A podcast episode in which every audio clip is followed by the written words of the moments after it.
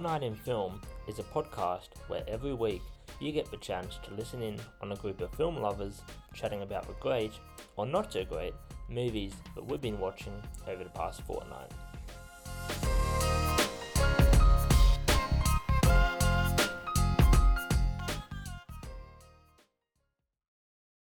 Hello and welcome to episode 49 of A Fortnight in Film. I'm your host Jason. And I'm your co host, George. Thanks for tuning in. Anytime you and I seem to have an episode together, or it seems like every other time we have an episode together, it's like unintentionally themed. Um, it's just through we pick things and we notice coincidences. We're like, oh, we should make a themed episode out of that. So here we are again, another themed episode, which is uh, the year 2000, um, because two of us just happen to pick films that were in that year. So we're like, oh, we'll do all 2000 themed episode. Yeah, you know, Y2K, start of the 21st century. Yeah, I was three three years old, so just a, just a toddler. yes, how old was I? Um, Six, so I wasn't much yeah, older. so we we wouldn't have watched these films No. um, when they released because we would have been traumatized for life. yeah, yeah, yeah, especially with two of Um, them. Exactly. Yeah. Yeah. Exactly. but um, no, 2000 was a, I don't know. a I year. don't. Well, yeah. Well, wait. Let me see. Let me have a look. I mean, there's probably I have well, not not including one of the picks we're talking about today. I have five films at four stars from 2000. So, Billy Elliot, Castaway, Gladiator, The Patriot, and Snatch. I have all them at four stars, um, and that's it. And then the rest are either three stars, two stars, a few half stars in there. Um, Just looking at the ones I've seen, the ones I like are obviously American Psycho, um, In the Mood for Love, which is I think is fantastic. That's one of the one of the greats. Um, Gladiator, of course. Um, Battle Royale. Oh I yes, which yeah, which is a fantastic book, but I'm yet to see the film. I do own Yeah. it, but I need to get around and watching it because the book Uh-huh. is amazing. Yeah, I want to read the book. Um, Erin Brockovich. Oh yes, Roberts. I, That's a pretty I want to see that. Uh, Pitch Black, which is a, with, uh, Vin Diesel. That's a pretty effective sort of um, sci-fi horror. Um, what else? Nine Queens is an Argentine film. That's that's very good. Um, JSA by uh, Park Chan Wook. That's good. So yeah, it's a pretty good, it's a pretty good year for me actually. There there's been better, but it's a hefty. You know, it's a pretty good year. Oh, um, X Men as well, which I loved growing up. Oh yes. low key. yeah. no, I mean there's some Yeah. other childhood classics in there. You know, Chicken Run, uh, The Emperor's New Groove. Yes, Rugrats in Paris. Oh, uh, Castaway. Yes, yeah, yeah. That's, That's a scary, yeah, scary movie, which is ridiculous, but I kind of have a soft spot for that. you would, you would despise it. No, I gave it four stars. Did you really? Yeah. Scary movie. Oh, sorry. Oh, no, no. sorry. I thought you meant. Yes, I thought you were still talking No. about Castaway because you said a Castaway and then Oh. scary movie, and I was thinking Castaway isn't a scary movie. No, Oh, no, yeah, no, Yeah. the spoof, the spoof film, yeah, scary. yeah. I probably would hate that. So- Yeah, yeah, yeah. but I also feel like with spoof films, like I've never watched any of them. Not because I don't think I'd like them, although that sort of is probably factoring in. But it's also like I feel like all those spoof films, you have to have a lot of pre-existing knowledge because you know they're they're, they're playing off a lot of prior films, so you have to sort of get what they're referencing. Yeah, with with scary movie, you have to have watched a lot of sort of like slashers. Right, and sort of- exactly. it's basically taking a piss of Scream, you know. Yeah, yeah, yeah. Um, so it's pretty much just making fun of that and other horrors. So yeah, you do need to know generally what it's making fun of. Um, but yeah, so yeah, it's a good year, good year. Um, yeah, and we're going to talk about three of them here. Um, yeah, So so let's kick it off uh, with my pick, um, which is American Psycho, uh, directed by Mary Harron, um, who also co-wrote the film. Um, I hadn't actually heard that name before. Um, she's only done sort of a handful of films, and I'd say American Psycho is the most famous. I haven't heard of any of the others. Um, neither I hadn't really heard of her name no. before. Um, I haven't seen any of her other films. But I mean, I guess you know if you're gonna make a film and and it's remembered, American Psycho is a pretty good one to do it with. Yeah. So. Actually, just looking, is this a yeah? So actually, um, there's a series which you did on Netflix called Alias Grace, um, which I actually watched that when it came out. I've just realised in 2017. So in theory, I have seen something else from her, but not another film. So it stars Christian Bale, which of course I'm sure a lot of people know, even if they haven't seen the film. They He's, probably he's literally me. He's literally me. they probably know that he is in it. Um, uh, he's the main character. Uh, there's you know various other different characters. Um, Josh Lucas, Justin Theroux, Chloe Sevigny, however you say that name. Um, Reese Witherspoon, Jared, Jared Leto, Willem Dafoe, etc. Um, but certainly the main character and the sort of sole focus of the film as such is uh, the character of Patrick Bateman. Um, and it's based off a book. Uh, it's based off the novel uh, from 1991 by Bret Easton Ellis. Um, so I've read the book. I know you haven't.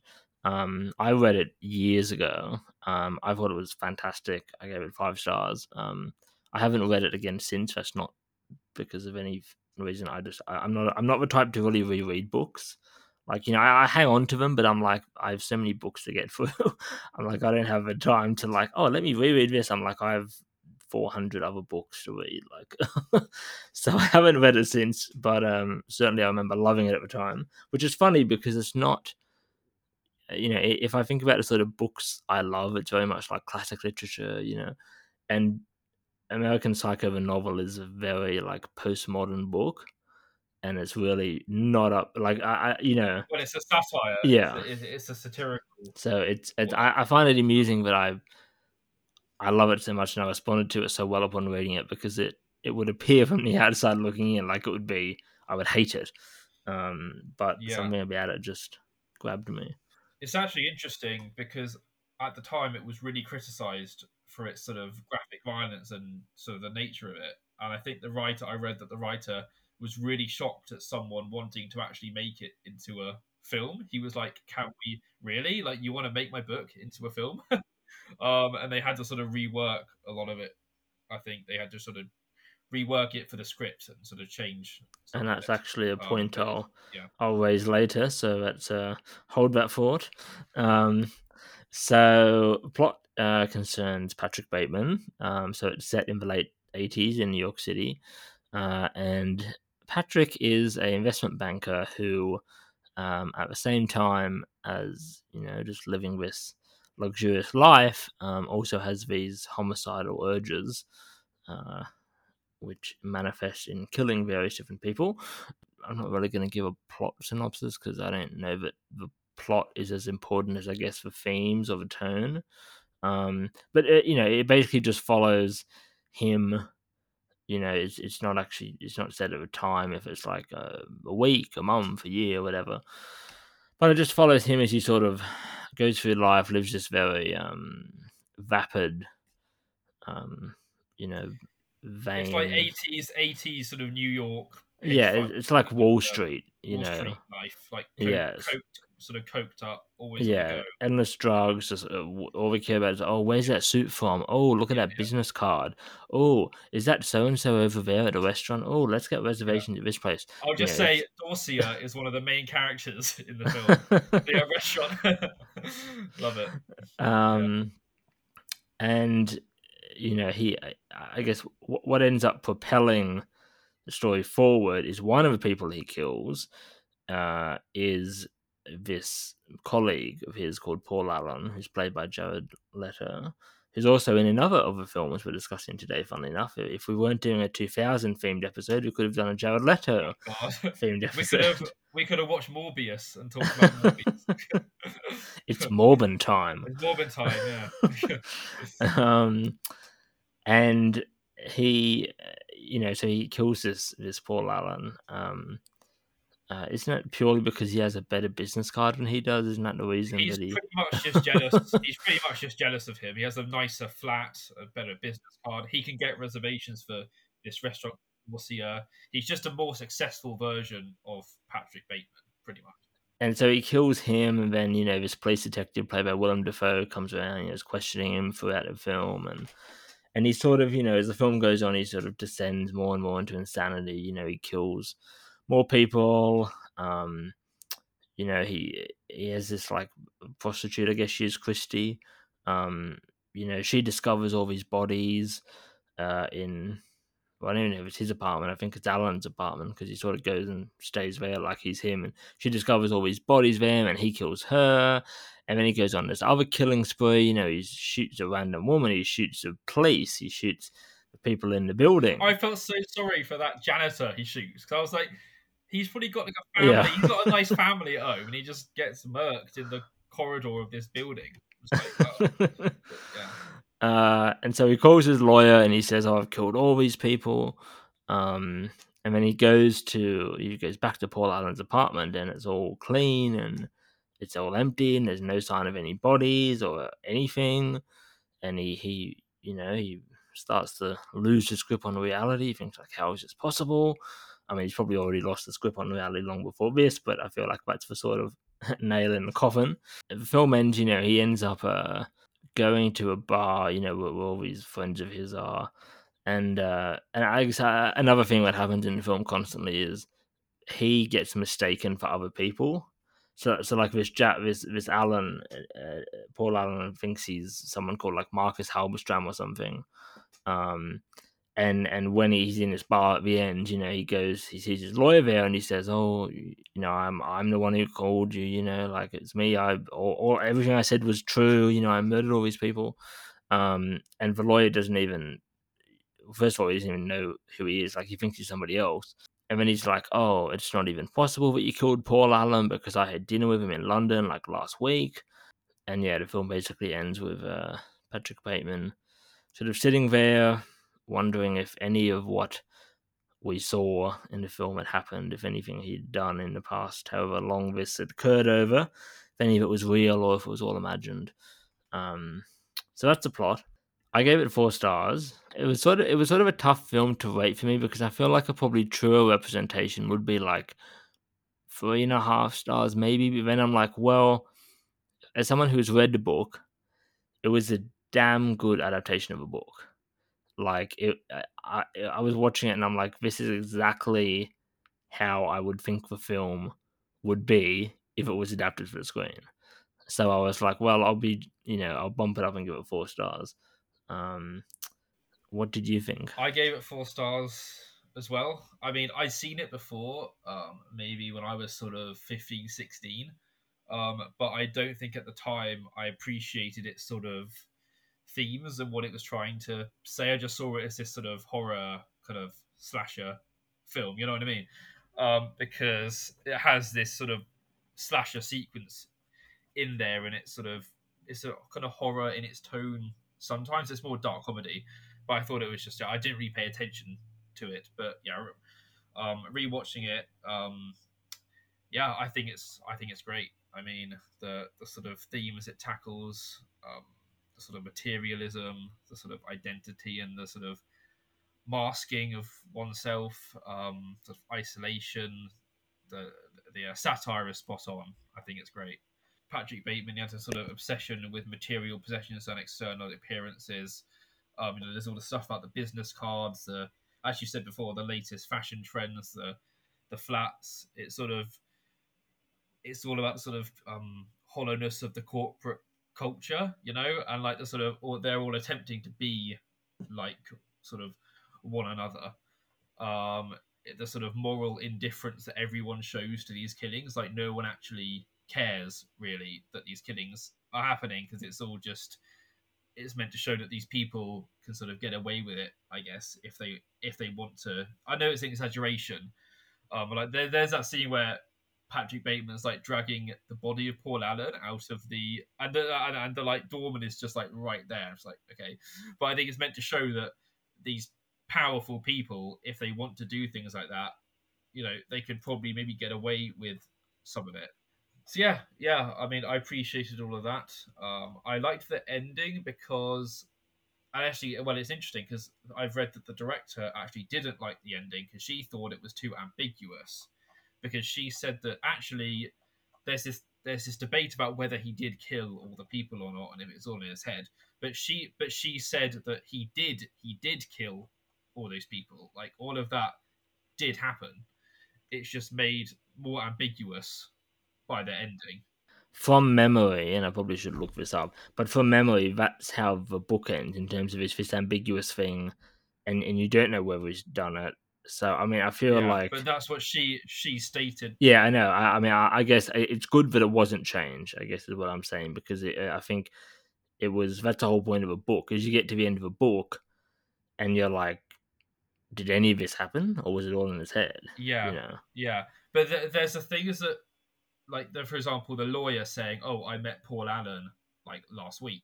There's a some- someone said that that's because it plays into this whole people not knowing who anyone else is. So the lawyer probably had dinner with someone in London, thought it was Paul Allen, but it but it, but it wasn't.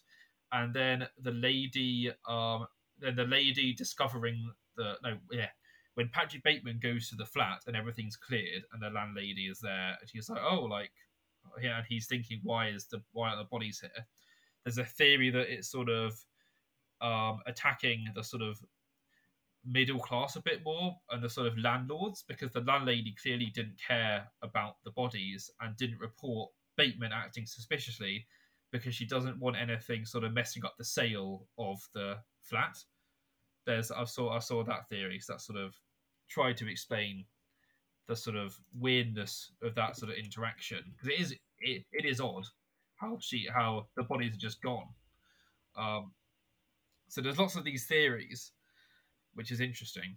Um, I don't, I don't know what your thoughts on those are, No, yeah. I mean, I hadn't actually considered that about Uh, lawyer. yeah about the lawyer that oh. Like he just called it was somebody else because everybody's getting confused. Everyone, I hadn't actually thought about it. So I guess Yeah. I, I was, I was, and this is probably good in that you haven't read the book and I have read the book. So I guess Yeah. where, because I, I guess I, I was watching it the whole time knowing what I knew and knowing that it would get to the end and be like, is it all real? Is it, did it Yeah. happen? Did not? So I guess I, I never considered that viewpoint, but it's interesting that when you think about it, that can Yeah. be, but it's like, I I guess I was coming, I, out- 'cause I- uh, yeah, yeah, because I was coming I- at it I from the got- book where I'm like, I know Yeah. you get to the end and it's and it's Yeah. and you get to the end, you're like. I, I don't know if any of it's happened. Yeah, you see, I, I initially had that thought, but the more I read and the more I think about it, the more I think he did, he did kill those people, even though there are some plot holes, I guess, with the fact, you know, when, when he drops the chainsaw on the girl, how does he even clear that up or get her the blood? Get the, so there are there are plot holes as to how he could have done all the murders and not got caught, etc. Um, but in my head, I think that you know he did do everything that was shown. Okay, interesting. Because I'm of the opposite. Really, yeah. Yeah, I, I I think it was all imagined. It was all Oh, this fantasy inside his head. Um, yeah. No, I, I, I think he's a guy who's obviously very, you know, he's confused about who he is or who he's meant to be, but he does have these sort of psychopathic tendencies and sort of has been has been acting on them through the through the film. Um, because there was another thing I read which was saying that the um, the sort of violence that's shown on screen is basically meant to represent like corporate greed. Um, so like um, says like the, the violent the violence parallels the callous corporate violence Bateman enacts on on whim every day on Wall Street, making decisions that cause financial ruin for others just to brag in the boardroom. Um, American Psycho. yeah, well, he even says, yeah, yeah, he even says at one point like, "Oh, I don't feel any emotions except for like greed and anger." I think the other one Yeah, was or something. yeah. So or it's jealousy or something. Yeah. So like, I can see the I can see the opinion that it would be all in his head. I just think I mean maybe I'm influenced by the fact that the, the director herself said that like he did do it, but as you said, the book she didn't write the book. So uh, it'd be interesting to see what the author what the author has said. I don't know if he said anything about the ending yeah, I've not looked it up because he may have Um, done. Um, But I, I feel like it's also probably one of those books where you can get to the end and I guess you interpret it however you want. So like some people would like you'd read it and think, Oh yes, he did do all these things, whereas I read it and I was like, Oh, that was all imagined, it was all in his head. So it's in yeah, it's it's it's an interesting uh, conclusion to draw when you can sort of you know come to it yourself. Um, because it does it does blur the line a lot between reality and fantasy. Oh, yeah. like you can like it. It basically tells you to question whether like because he he is clearly presented as a delusional person. I was gonna You know, say he's the epitome like, of an, the, the, yeah. the unreliable narrator. Yeah, so- when when he's on the phone talking to this this lawyer or whoever it is, there's like there's like the helicopters flashing in the distance and the lights come in and he's like getting all hot and bothered, and you know this is clearly a man who could be imagining the situation he's in. So I do see both sides. Um, but yeah, I, I I just love the fact that the satire is it's not it's not too it doesn't like hit you over the head, but it is like very you know um clear about these sort of hedge these like sort of Wall Street bros, finance bros who live in this sort of very greedy corporate shallow world. Um, and what's funny is that men nowadays have sort of said, "Oh, Patrick Bateman, like I want to be Patrick Bateman. Like his his workout routine in the morning, I want to do all that. I want to." He's literally like the coolest guy, and it's like you missed the point of the film. You're not you're not meant to be like Patrick Bateman because he's a like you're not like I'm I'm sure there are, aren't a lot of people who actually think that, but I've seen it on the internet, you know, a lot. No, I mean for me, like it was yeah, it was interesting how I, I even though I hadn't read the book in let's say ten years, I don't know that it would have been that long. Let's say in between you know, I hadn't read the book in between seven and or seven and ten years, say. Um, but when I was watching it, it took me like right back to reading the book, and it, and it's it's it's interesting because it's like to your point of what you were saying before, the the author, Bret Easton Ellis actually said himself that so one of his other books, his first book actually, Less Than Zero, um, was adapted in 1987. Um, but he didn't. He was disappointed by it, and he didn't think anybody would be interested in, you know, adapting American Psycho because he considered it to be like unfilmable. Um, and and I, I I would have said prior to watching this film that like it probably would have been an unfilmable book, but I think they did this so well because it's it, it was like it had the exact same tone as the book. You know this like frenetic dialogue about nothing about old business cards. And it's funny like where you know like you talk about satire like we watch it and literally like anybody else anybody normal person will look at those business cards and be like okay they're all the same. They're like oh look at that the off-white coloring the the the lettering the this you know or you know the, the things about oh recognizing people at restaurants. Oh is that so and so is this this person? You know um as you said the comments made by patrick or the you know the or the things that happen that nobody else sees or hears where he says you know there's that i mean it's not actually done exactly in the film as is in the book but there's that line where uh, you know in the book it's something like you know um it, it's that scene in the film where they're at a club and, and the girl goes oh what do you do? And and in the book he says, "Oh, I'm I'm into uh, murders and executions," and the girl goes, "What?" And he's like, "Murders and acquisitions," you know, um, which was sort of in the film, but not. It, it wasn't like verbatim in the book. Although I did read the the, the the script was quite faithful to the book, and and I could attest that I was like, "Oh, this is exactly how the Yeah. book sounds." It seems like it played up the satire elements a lot more. Yeah. Well, this is the thing. Like that whole scene of where he murdered Paul Allen. I was like, that was it was ridiculous, right? But it was like you you were glued to the Yeah. screen 'cause it was insane. Like he's there, yeah, you know, walking around and smiling, and he's got you know, and he says, Yeah. "Oh, is that a is that a raincoat?" And he's like, "Yes, it's a raincoat. Paul." yeah. You know, it, it's it's ridiculous, but you're like you're glued to the screen because it's so and, what, and what I love is that insane. what I love as well is it's clear that you know when he keeps on quoting, he keeps on talking about the music he's listening to, and he keeps on going Yeah, all like, the time. like yeah, Whitney Houston. This song is so powerful, and it has a like. yeah, It seems like he's like, or I think he says it, like literally, he says it at one point. He just wants to fit in with like what he everyone should think. So I think there's a line where he literally says, "I want to fit in." I can't remember who he's talking. no, to. he, yeah, he does. He, he's talking to his fiance. yeah, and and, uh, and and she says, "Oh, why don't you just quit your job Because you hate it?" And he's in. like, "Because I Yeah, want to fit yeah. in." like he literally feels like he has to do all of this stuff to be just like a faceless member of this sort of you know corporate company, which I which I really liked. Um, Um, yeah, And then my, my final two points I think Christian Bale was like the perfect person to play this role. yes, like it was almost like it was made for him. he's. I was reading. Apparently, Leonardo DiCaprio was attached to this for ages, for like a year. But then the producer, I think it was the producer, or no, the No, uh, it was the director, She, yeah. she said, "I'm not filming this without. I'm not filming this without Christian Bale."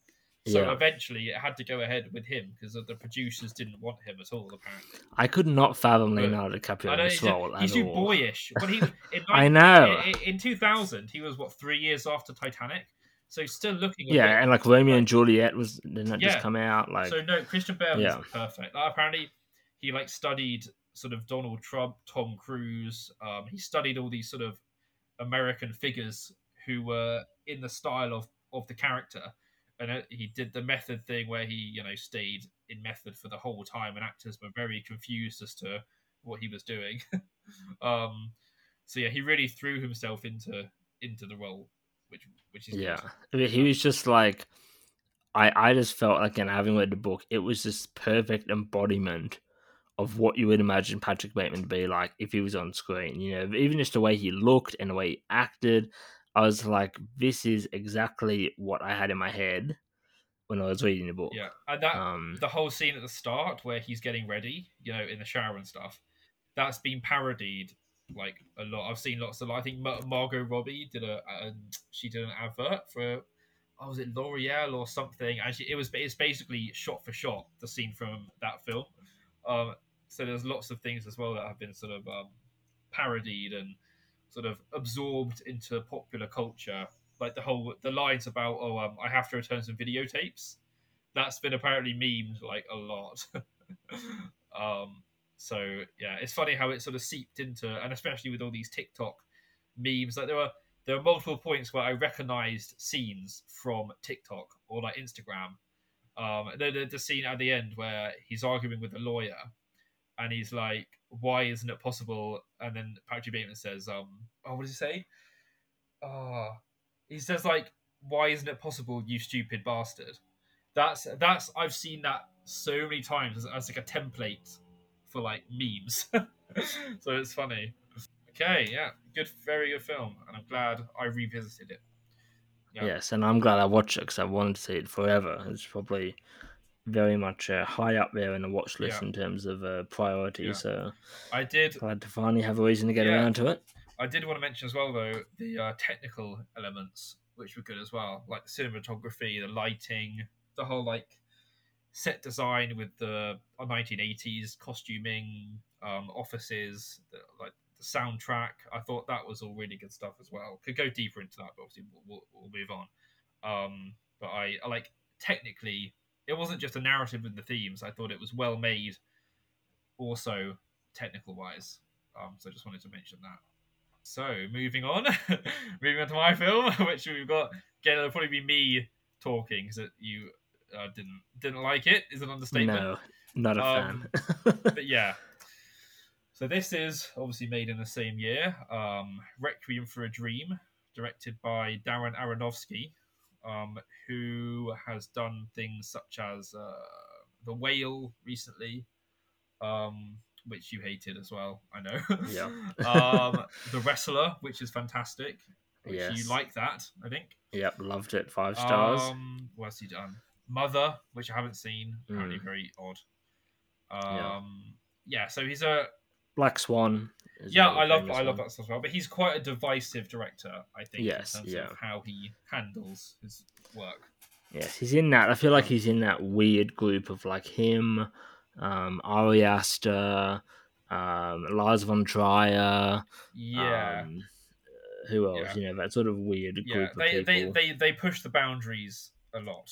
Essentially. yes. Um, Yeah. Sometimes it works. Other times it doesn't. John Waters. you know, John Waters. Yeah. throw him in there. Exactly. Yeah. Um, yeah. Yeah. Um, yeah. So shall I? I'll go into the. I'll go into the plot. Um, well, I'll, I'll say the cast first. We have um, Ellen Burstyn, um, Jared Leto, Jennifer Connelly, um, and Marlon Wayans are sort of the the core four four people. Um, so so it's got a good cast. Um, so Ellen Burstyn plays uh, Sarah Goldfarb, who's a she's a widow who lives alone in an apartment and basically spends her time watching TV. Um, she has a son, Harry, who played by Jared Leto, who's a heroin addict, along with his girlfriend Marion and his friend Tyrone. That's Jennifer Connelly and Marlon Wayans, and the three are basically dealing heroin to try and achieve their dreams. Of I think Jennifer Connelly wants to open a clothes shop, and you know, there's all these things that they want to do. Yeah, so so Sarah basically gets a call that she's been invited to appear on a game show which she watches all the time. And in order to do so, she wants to fit into a red dress that she last wore at her son's um, Harry's um, graduation, but she's too fat essentially. so she basically uh, hears of a crash diet involving pills, which she uh, which she goes to the doctor, and then she sort of gets on the pills, um, and she begins losing weight rapidly but is excited by how much energy she suddenly has due to the pills. Um, Harry then sort of recognizes the signs of her drug abuse and implores her to stop, but she basically insists that the chance to appear on television and the sort of admiration from her friends for being how for seeing how she's lost weight are sort of remaining reasons to live, pretty much. And as time passes, she becomes frantic, sort of waiting for the invitation and increases her dosage, which causes her to develop a sort of psychosis, pretty much, a sort of a sort of very very bad um, sort of a dependency, I guess, on the pills.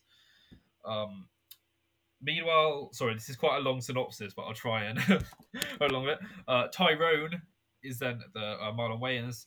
They basically the plot then switches to like Tyrone and um, what's his name, uh, Harry. So Tyrone is then caught in a shootout between some drug traffickers and the mafia and is arrested and Harry has to use the money they've spent, they've got from uh, dealing to basically post his bail. Um, but as a result of this whole gang warfare, the supply of heroin becomes restricted, and they basically can't find anywhere to buy. So it all goes south. Um, Marion, Harry encourages Marion to engage in sex work with her psychiatrist to get money for drugs. Um, and this request basically strains their relationship a lot. Um, Sarah has a has a breakdown in a sort of scene where her fridge attacks her and she's seeing all these sorts of things.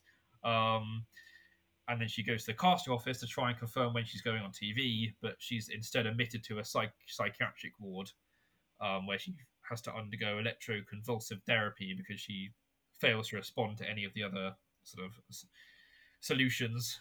Um, and then Harry and Tyrone try to travel to Miami to get more drugs, but his arm is all messed up from the heroin taking, so they they go to a hospital, end up in jail because the doctor sees he's got this drug, sort of drug arm. Um, and then back in New York, uh, Marion basically begins to work for a pimp to get money for drugs. Um, and Sarah's in a sort of catatonic state. Um, Harry's arm is amputated. Uh, Tyrone is in prison. Um, and then sort of it ends with Marion on her sofa, lying in a sort of fetal position. Um, um, Tyrone in jail in a sort of fetal position.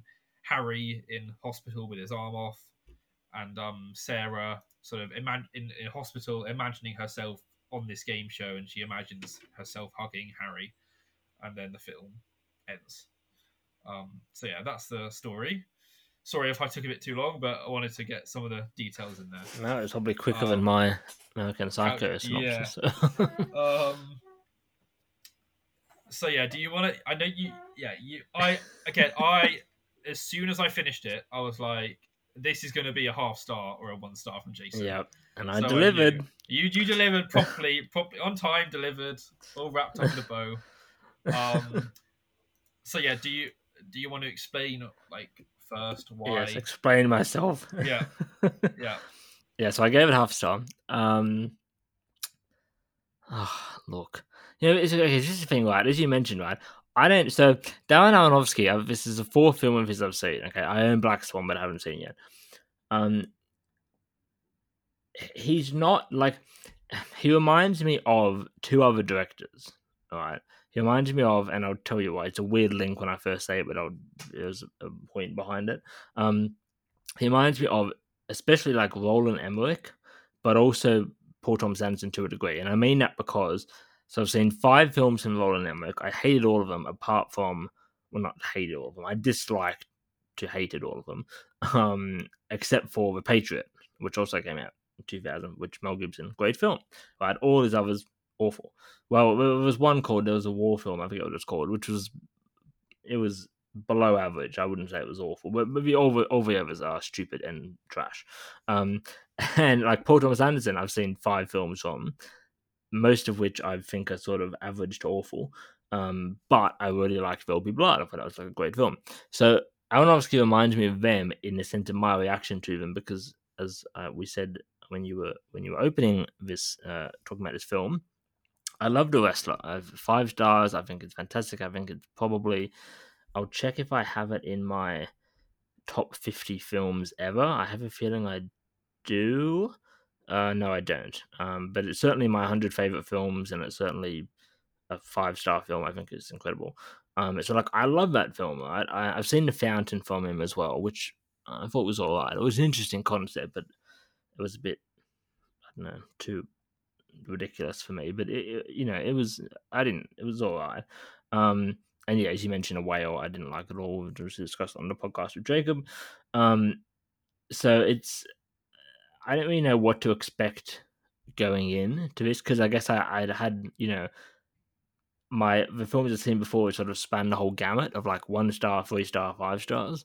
Um, but this like. Ugh, and like okay, so this is another film like it's adapted from a novel. It's it's a uh, by the same name by an author called Hubert Selby Jr. The novel came out in 1978. He's also written a book called Last Exit to Brooklyn, which I feel like I tried to read years ago, like when I was like a teenager, late teenager or something, and I'd I'd like I gave up very quickly because of the way it's written, like the the, uh, the you know the sort of language it's written. It's very strange and it doesn't it doesn't drive with me. Um, so uh, you know this this film, I'm like, and you know, and probably the novel too. I'm like, what is the point of it other than to be like, oh look, these people are doing drugs, and and doesn't their life just disintegrate? Well, yeah, that's what happens when you do drugs. Like that's not exactly a novel concept. Like, uh, oh wow, people are getting addicted to drugs and their life falls apart yeah, that's what happens when you do drugs. Most people have known that for like hundreds of years. It's not some revelatory thing. You know, it was just discovered in 1978 or just discovered in 2000. Oh, drugs, uh, it's pretty bad. Like, so I didn't, I didn't see the point of it uh, beyond that, which is a very, like, it's, it's a child knows that, right? Like yes, but if everyone if everyone knew that, then they wouldn't go on drugs and start drugs. So I don't think um, everyone knows to the extent because then you don't because then you get a perfect world where no one is on drugs. Like people don't sometimes understand the extent of addiction can exert on a person Mm, yeah, and that's obviously what the film is talking. I know that's what the film is talking about. It's talking about how, especially in the case of, of the character of um, Sarah, because um, she's obviously becomes, uh, you know, she would be what you just said about sort of inadvertent drug addict, right? The other three are like actively shooting heroin, and she gets addicted to drugs by way of, oh, I, the doctors prescribed me these diet pills, which are actually like amphetamines or whatever. It's it's it's basically it shows addiction as sort of like a all-consuming force, you know, that leads individuals down to make increasingly desperate, destructive choices to feed their cravings. Um, it shows like loneliness can be a big factor in it, like in Sarah's storyline. Um, dreams and illusions. You know, all these characters have dreams and illusions that they're trying to, to get to and their addictions prevent them from making any progress towards that. Um, deterioration of their relationships, physical and psychological decay, um, you know, the, the whole desperation of the situations. It's it's sort of a warning that drugs can lead to all of these to all of these things. Yeah. And what was what, what whereas I guess I look at I'm like, oh, that's a common that's common sense. You know, like I, I, I, I, I don't need a one hour, 40 minute film to tell me that if you take drugs, the only thing that's going to come out of it is negative consequences. Like, I know, but that's uh, I you. think, not not know. everyone, not everyone growing up or in a certain situations knows that because then, as I said, you'd have the whole world drug free. If everyone, if everyone was just sat there saying drugs are bad, drugs lead to bad consequences, I know that you get no one taking drugs. A lot of kids and teenagers, young adults, whatever, don't understand the consequences because I did a I did like a research job where I did a lot of time on sort of addiction and drugs and stuff. Like a lot of young people don't fully understand the extent to how you can get addicted and the ways in which it can affect you. Um, so I think this film sh- like shows how it can escalate to that point. Of course, it's a common theory that drugs are bad, but I think there's nothing wrong with a film that highlights how destructive they can be. yeah, I, I don't know. I mean, that's my Yeah. my thing. Like then you just have a then then you wouldn't have you wouldn't have any films dealing with you know destructive forces like alcoholism, sex addiction, drugs, anything that can lead because then you just have this world where no one does anything because they understand. That's the way bad the is. world should be. Unfortunately, it doesn't. Unfortunately, it doesn't work. Unfortunately, that's not realistic, and it doesn't work that way. Um, but it show it shows. It starts with showing the escalation of use. You know, it how the the pills start off one, then they go up, and eventually she's trapped. Sarah's trapped in this sort of psychological dependence almost. There are withdrawal symptoms, the cravings, the constant need for the fix. You know, it shows the loss of control, then the diminishing pleasure. Um, and it also shows society's role in sort of how people could get addicted. So sort of media and unrealistic expectations that people see, like Sarah looking at the TV, her, she has this obsession with losing weight, fitting into the red dress.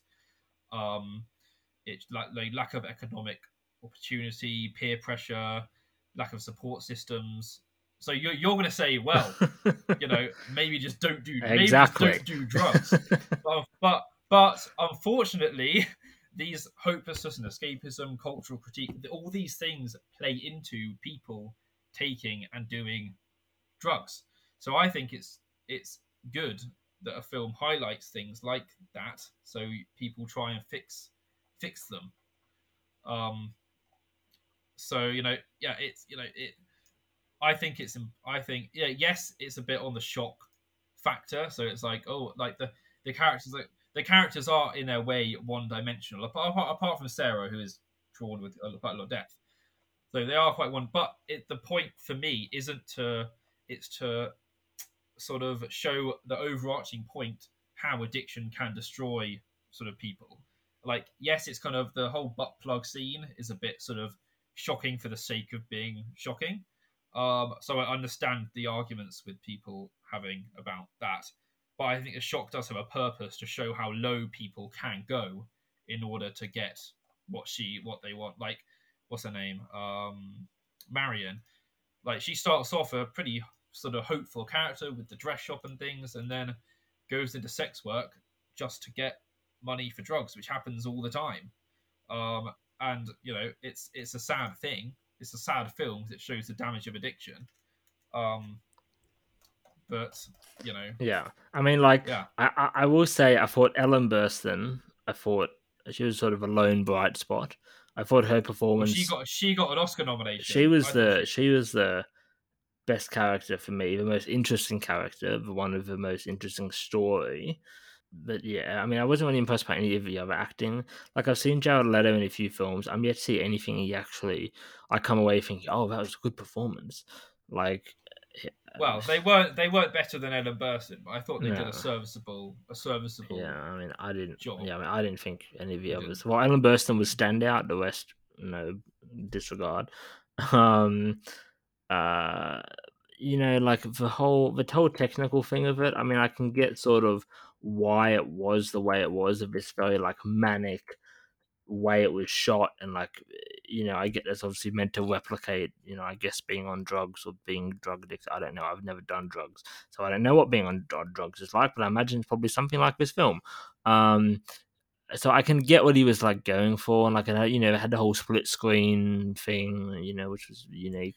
Well, um, I I thought the ending scene was great. You know, that it was sort of like a montage where they're all it's like the rapid cutting between all the characters, which sort of leads up to each of their arcs sort of being completed. Um, and it sort of becomes increasingly frenetic, accelerated, and sort of um, meant to show the characters' sort of desperation, you know, heightened heightened chaos of the sort of situation. But what's interesting is, you know, I read a lot of stuff, people saying, "Oh my god, this film is so disturbing. It's so confronting." Oh, I'm like, really? Have you like seen any other films? Like, I didn't, I didn't really come away from this at any point thinking, "Oh my, that was confronting." You know, like, I mean, the, the only scene that I could think of that would be maybe the final bit where, like, you see his arm getting cut off. You know, that was what it was like. Oh, but that was that was like a brief second and then I'm like, but, but, you know, I see all these reviews. Oh, that was so disturbing. I'm like, have you actually seen a disturbing film? Like, I can recommend you some actual disturbing ones.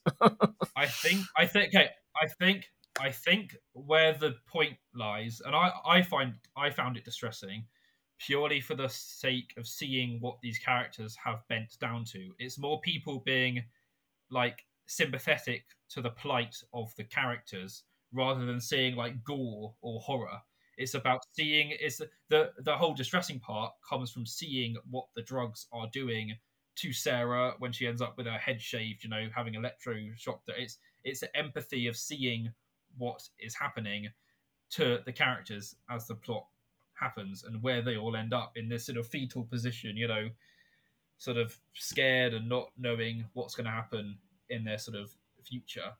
So that's where the distressing part comes in. It's nothing to do with the sort of any you know gore aspect or horror or oh that's that's horrible. It's more the feeling of what's happening in the film. Yeah whereas i guess i don't you empathize with drug addicts you know.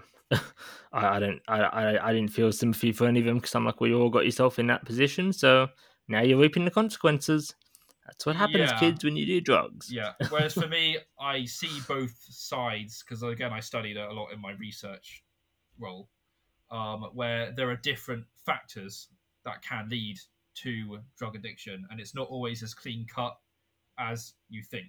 As just don't your I know your your worldview is seeming very very cynical with regards to this, um, but I think that it's not always as clear cut as don't do drugs. Of course, yes, you should try not to do drugs, and for the most part, people, if they refuse to stop, can bring it upon themselves.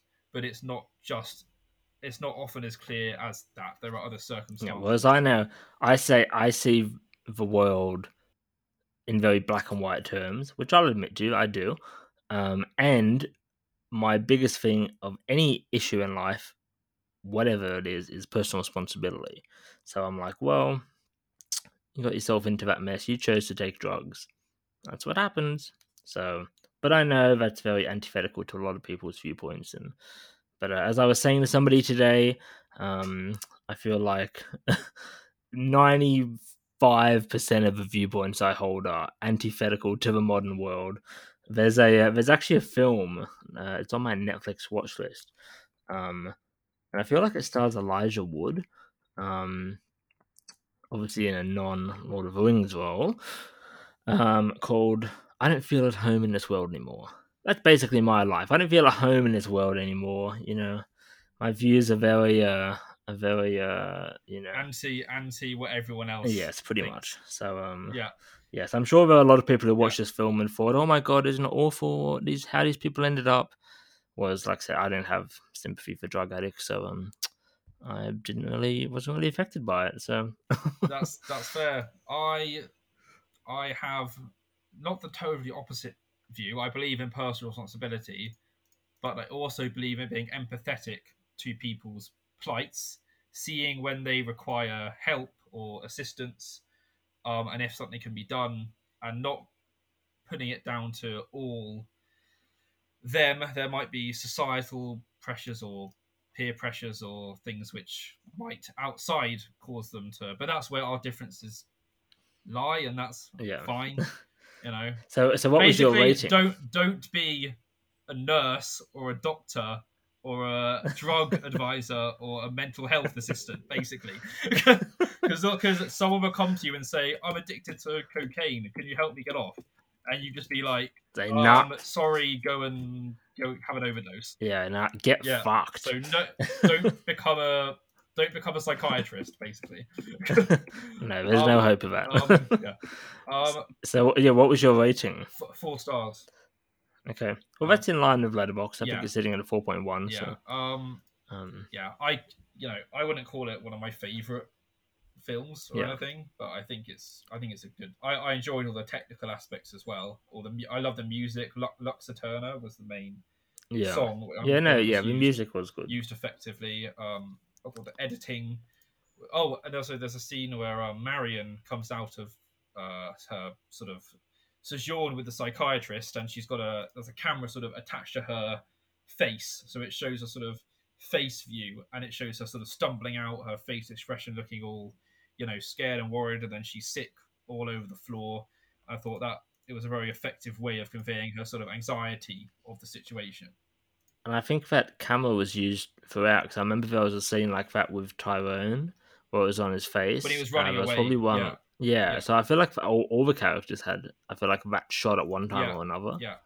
Um, Um, and there's a, I, I love the fridge the fridge scene as well when she's being attacked and seeing all the the camera crew essentially like comes into the room in her head and it's done I think it's really clever in the way that Aronofsky like used used that scene to show her mental state you know it, it's, it's invading her brain this these delusions and stuff I thought that was really clever um yeah, like technically, you know, it wasn't a bad film. Technically, I'll give it that. yeah But- um so yeah I think there we go that's yeah that's it I mean, I mean, I. I, I'm, I'm glad I watched it because I had wanted to see it for ages anyway.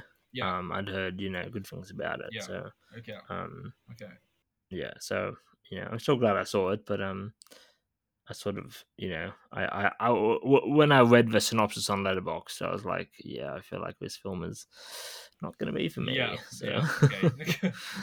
um, luckily, I had a better time with our final film, Mhm. uh, which is Jacob's Pick.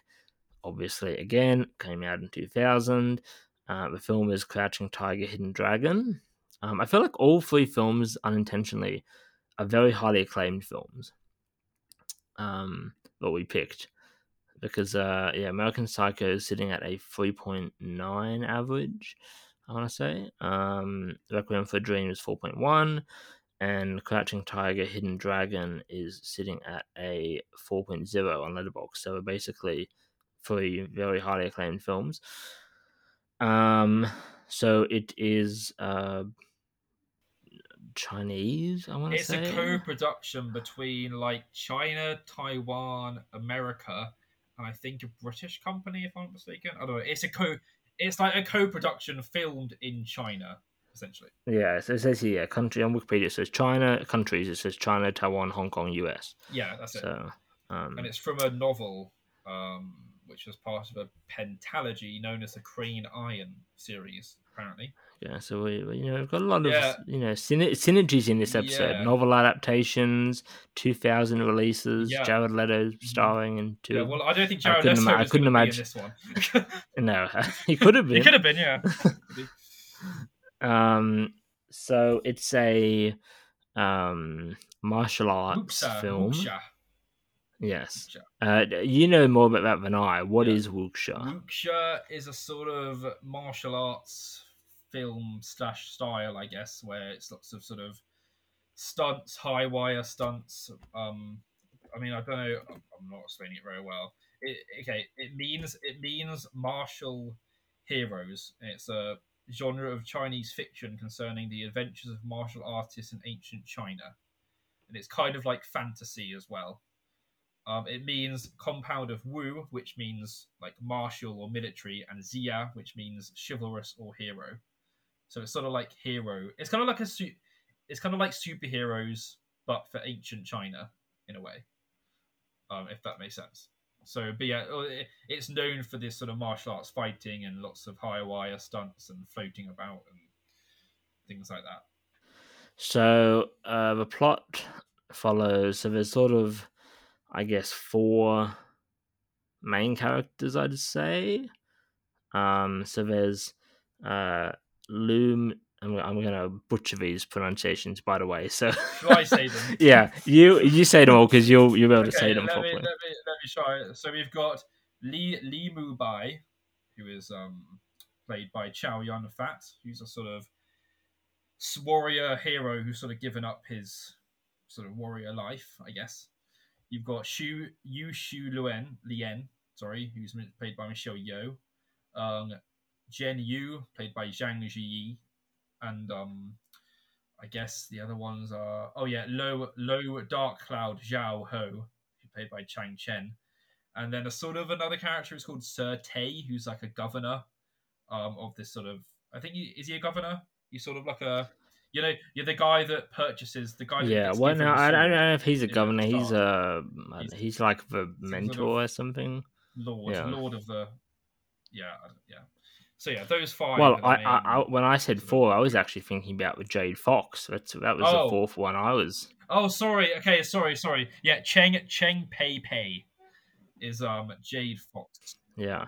I can't even remember who Dark Cloud is. Who's that? He's the guy in the flashback, the soldier who wrote, who has a romance with um. Oh, like yeah, yeah, yeah. So I guess he is the main. Yeah. yeah, Well, he yeah. sort of he does feature quite he does feature quite heavily in the in the plot. Yeah, towards the end. I mean, yeah. I mean, I, I guess I, I would say that Li Mu Bai and Yu Shu Luen. Yeah. um Jade yeah, Fox. yeah, they, they make okay, they make up the core of the present day present day story. Yeah. Yeah. So, um, uh, for the sake of not butchering these names, I'm just going to call them Bai and Lien. And then the others will be Jen and Jade Fox, because otherwise I'm just going to completely butcher the names. So, Bai, yes, as you mentioned, he's a swordsman. He gives up his life. Uh, you know, decides to, you know, no longer be a swordsman.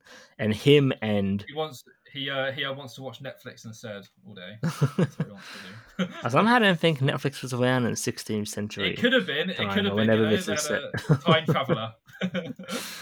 um, and he sort of has this. Uh, um, I guess there's this um, not unrequited. That's not the right word. Like unfulfilled sort of thing between him and Lien, uh, because like she was uh, engaged to like his friend, and then the friend died, so they never, even though like they have feelings for each other, they never acted on them out of I guess loyalty to him. Anyway, so there's a sort of budding romance between them both. Um, and uh, this whole thing starts because I'll try and say the name. So Li Mu Bai gives this, uh, you know, famous sword he has to this Sir Te as like, you know, so he gives up his sword and he's like, I'm going to give it to him, and he has Yu Shu Lien deliver it to him. Um, and that's where all the, the trouble starts.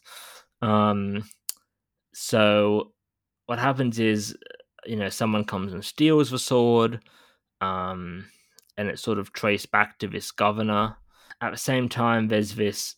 So Li Mu Bai has this, I guess, um, vendetta against this person called the Jade Fox, um, because he killed Mubai's teacher. she Oh yeah, she. Sorry, yeah, she, She, killed Mubai's teacher. Um, and and you know, so he sort of faces off against this Jade Fox. Well, we come to find out that this thief who stolen the sword is actually this Jen, who's the daughter of this governor. Um, and she, you know, so the Jade Fox is this. Uh, I mean, uh, what would you describe her as? she, like, she what as in in relation to Jen. no, as in like, uh, what is she? A martial Just- arts fighter? Like, She's a, like she's like this martial arts sort of evil. I don't know. yeah. Like fighter villain. Yeah, yeah, yeah. and so there's this secret like manual um but she can't read um so whereas you know you come you think oh she's a good fighter or whatever well you find out jen is actually has these amazing skills because she has been studying with secret manual the whole time and this jade fox could never you know she couldn't understand it and Jade Fox, when she's not in the persona of Jade Fox, is Jen's sort of maid. like traveling. Yes, yeah, like her governess, Yeah. yeah. And, and then you come to find out, so this this Jen is engaged to be married to this random guy, um, who she doesn't want to get married to, and uh, you know, we're flashed back uh to uh the sort of beginning of her romance with this bandit, you know, Dark Cloud. Um, we sort of see how that all unfolded, and he comes back, um, to try and sort of win her back. Basically, Jen Jen runs away because she doesn't want to get married. And then, uh, you know, like, so Jen and, and Julian have a fight, and, and this Mubai tries to sort of, I guess, uh, you know, if we were to put it in a Star Wars Star Wars terms or something, you know, Jen is is on the dark side, uh, and and, Bai is uh, like Obi Wan Kenobi. He's like a Chinese Obi Wan Kenobi. yeah, so he's like to Jen, you know, oh, I'll train you. You know, you you have these really good skills. You know, I want I want to train you. You know, Jade Fox ends up getting Jen.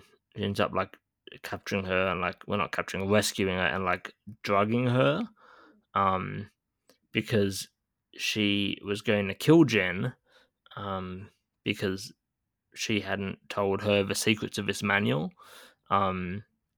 But what ends up happening is so Mubai ends up killing Jade Fox, but Jade Fox ends up killing Mubai with this like poison dart. Um, and so he dies. Um, and Jen and Lo reunite. It's worth noting as well that Jen had sort of redeemed herself by trying to get the cure for the poison, but she fails. She doesn't get there in time. And the final scene is yes, Jen, Lo and Jen are sort of standing there at the top of this mountain or whatever, or something. Uh, and there's this legend that you know, um, this guy, you know, jumped off the top of this mountain, and his wish came true. Um, and so she says to to Lo, you know, also known as Dark Cloud, she says, you know, I'll make a wish, and uh, Jen leaps off the bridge and the film. So that was probably an awful plot explanation. It's it's very. You need to watch it for for anyone who's listening who hasn't seen it. Um, it's best to just watch it because it does get quite um confusing in the in the plot. Um, but that was a, that was a decent. You know, I think you summed it up. You summed it up relatively, yeah, quite well. uh, so I gave it three and a half stars. Um, it was a good film. I, I feel like I'm just not into this genre enough to where I could be like, oh, well, that was a great film, you know. I, I'm not really into martial arts stuff. Um, and, you know, it is obviously quite a fantasy driven film in terms of a lot of the moves. And, you know, I guess it's not your traditional martial arts, uh, you know, like maybe something, not that I've seen films like this, but like, yeah, Bruce Lee, right, for instance, it's more fantasy and people flying across the, you know. Um, so yes, I, I feel like I, I'm not into the genre enough to where I could be like, wow, that was amazing. But I'll give it its credit; it was a good film. Um, what did you think? Well, I think I I I watched this uh, about two years ago, and at the time I gave it five stars. I was sort of in love with it. wow. However, however, Okay. um, Oh. rewatching it, I have knocked off a star, so it's on four stars now. Hmm, Which okay. um, yeah, I, I don't rewatch films often, um, but I find when I do, it can it can obviously either go one way or the other. But it's interesting how you I can either really you know like something more, or you can have a reaction where you're like, mm, that wasn't you know quite as good the second time around. Um, so I still I still think it's a great film, but I found it this time. ah, I didn't really connect with it as much as I did two years ago. Um, narrative narrative wise, I thought it um, the middle bit, like the flashback, dragged a lot more. Um, and I found the story when there wasn't the action, the fighting, just to be a bit like drab. Whereas when I watched it with the five star, I was like, I'm loving all of this. So I don't know what you know why, but like yeah, it just felt a bit more drawn out, and the pacing was a bit all over the place for me this time. Um, however, the reason it's four stars is obviously I still think the action is some of the best I've ever seen. You know, the the the the, the choreography, every fight means something emotionally, drives the plot forward. Um, Michelle Yeoh is is amazing. I love Michelle Yeoh. Um, and the themes it tackles, you know, the sort of unrequited love that you talked about, the sort of honor bound, they being bound to honor and duty, the, the code of conduct that these artists, that the martial artists sort of follow. Um, yeah, the whole sort of personal freedom versus tradition, just a struggle between the societal roles that sort of Jen is having to. She wants to run away because she doesn't want to marry this guy. So I like that struggle going on. Um, sort of search for identity, um, legacy and inheritance, nature and harmony. There's all these themes that I still really like. It's just I was a bit less enraptured with the actual story when it was just you know you, you know me i love a good sort of talky talky film and you know slow slow cinema sometimes but when they were talking i was just like i don't know the energy i wasn't feeling the energy this time in the sort of dialogue and the and the di- and the sort of non-action scenes. Um but yeah you know overall i think it's great. And maybe maybe it's because since two years ago i've seen four more wuxia films which are um uh what's it called um, A Touch of Zen from the early 70s, um, Dragon Inn from the late 60s, uh, and then two uh, modern ones, um, Hero, which is which is good, and um, House of Flying Daggers. And I actually prefer those two to this now. Um, so maybe it's because of the fact that I've seen those, and this one just felt a bit more maybe uh, like wet, like I don't know, westernized I guess. Like it was, it's made, it's it's made to appeal to a Western market. It's a co-production. Um, it's it was obviously filmed in China, but it seems like it's made primarily for. And I know there were there were Chinese audiences who were complaining about basically Michelle Yeoh doesn't speak fluent Mandarin. She had to learn all her all her roles. A lot of the other actors had a weird Mandarin, which didn't make sense to a lot of Chinese people. Um, so I feel like Ang Lee made it maybe for like American and Western audiences, so it didn't feel as authentic as other wuxia films which I've seen. And and on that point, it was actually the uh, it was actually the first foreign language film to break the hundred million dollar mark in the US.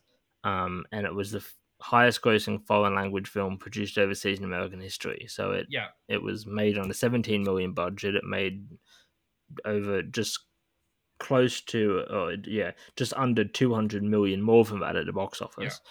Yeah. Um so it was yeah, yeah. very it's it was sort of a um uh, I guess the surprise foreign film that seemed to capture yeah. the US market. I think it's great because it opened up interest to Chinese cinema, wuxia, martial arts films, and um, so I, I appreciate it for doing that and more attention to Ang Lee. I think, which I noted in my original review I wrote for the five star thing.